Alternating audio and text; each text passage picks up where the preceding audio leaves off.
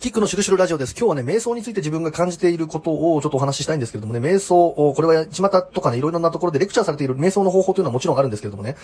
瞑想というものの本質というところを考えたときに、瞑想はするものではなく、瞑想状態に入るものであるとい、うことに行き着くと思うんですよ。要するに瞑想って無念無想になるということが目的なわけでね、そのまあ効果とかメリットっていうのはたくさんあって、例えばね、今の世の中の人たちって1日に大体ね、5万回ぐらい物事を思考するんだと。脳はね、無意識に5万回ぐらい物事を考えてる。これが8万回とか10万回になるとちょっとお薬を飲みましょうとか、心療内科に行きましょうみたいなことになりがちなんだと。で、瞑想することによってね、余計な思考数を減らす。うん。例えば、呼吸に集中するとかね、えー、あるいは外の音に集中中するとかね、自分に対してまあ、もちろん内観することもあるんだけれども、一つ何か集中するやることを定めることによって、まあ、いろいろな世の中の情報に振り回されない時間を持つとかね。それから、そもそも意識をするべきことを少なくするということによって全体の思考数を減らすということ。それによって心身がね、実はね、あの、すごく健康になる。なんかいっぱい考えてると賢いように思えるかもしれないけれども、思考数を減らすということ、シンプルになるということは、心にも体にもプラスの影響を及ぼすんだということで、もちろんそういうメリットがたくさんあってね。ただその瞑想をするというふうに、ちょっとこう意識の中で思い違いをしてしまうとね、無念無想になることが目的なのに、do do anything とか do nothing ってありますけど、do 無念無双っていうこと自体が無念無双じゃないんですよ。無念無双になろうよ。無念無双になるぞって思うこと自体がもう雑念の塊になってるわけで、例えば、たまに僕なんかもね、夜眠れない時あるんですけどもね、これなんか理由があってとかいうことじゃなくてね、とにかく寝なきゃいけないと思えば思うほど寝れなくなってくる。これなぜかというと寝るっていうのは一番そういう力が抜けてる状態なのに、寝なきゃいけない、寝なきゃいけないって思ってるのはもう脳が覚醒しているし、何かをやらなければいけないってことだから、本来の目的と全然噛み合ってないんですよね。だから当然ながら眠れなくなってくるということが起きてくるんですよ。だから、瞑想をするぞとかね、寝るぞっていうのはちょっとなんか似てる感じがあって、たまたま瞑想状態に入れれば、それは別にその巷に溢れているようなこの形で瞑想をしましょうという型を取らなくても全然いいんだろうと。瞑想は自然とその状態に入るものだというね、そういう、そこがね、なんか分かればいいという。だから、あのー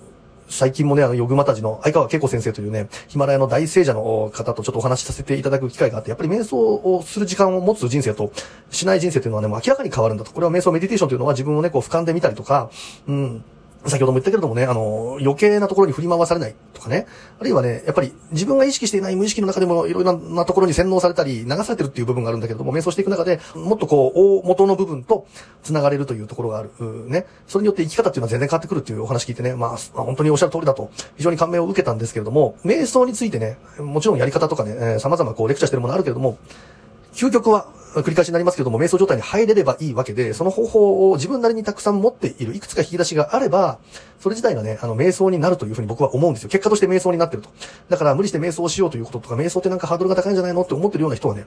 あの、まあ、ある種の無念無想、時を忘れるような感覚になれるようなものをね、いくつか自分の中にちゃんと持って覚えておくと。ね、その引き出しをいくつか持ってるかだけで全然人生が変わってくると。僕の場合は本当に最近も言われますけども、あの、サウナね。で、熱いお湯入って、サウナ入って、水風呂っていうのを大体これ3セットぐらいが限界ですけども、やると整うなんて言いますけれども、まさしく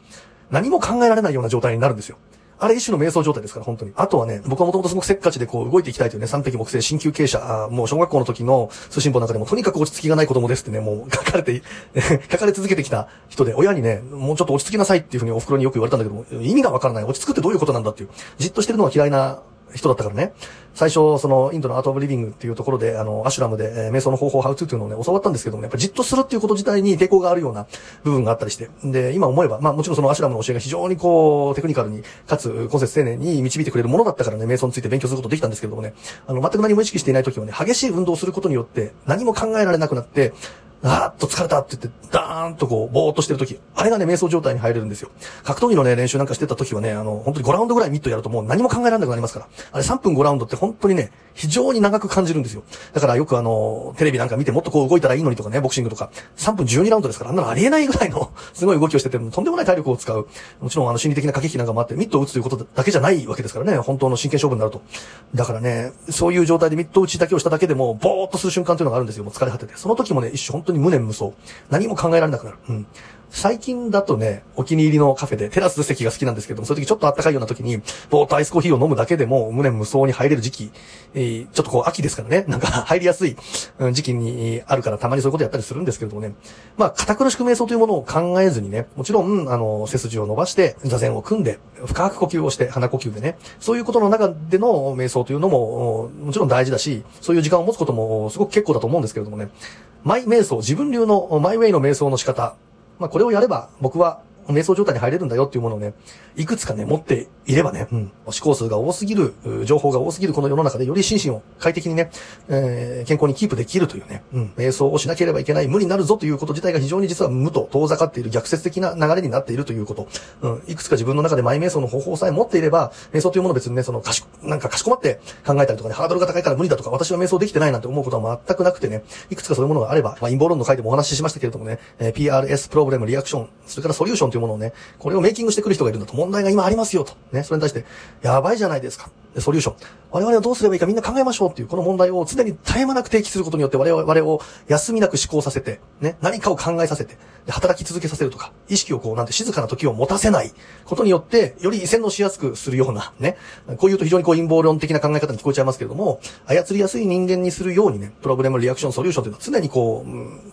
まあ、今に始まったことではなくてね、あのーされているものでね、そういう仕組みというものがあってね、やっぱり静かな時を持ち、無念無想になれる瞬間を持てるかどうかで人生がだいぶ変わってくると。ヨガの教室に通いましょうとかね、何か瞑想について特別なレクチャーをね、えー、受けましょうということじゃなくて、もっと気楽に考えてね、瞑想状態に入れれば全然 OK じゃんという、うん、その方法がいくつかあれば、あいいんだよというね、もっと気軽に考えて欲、えー、しいという、えー、今日はそんなお話をさせていただきました。いつも聞いてくださる皆様ありがとうございます。キックでした。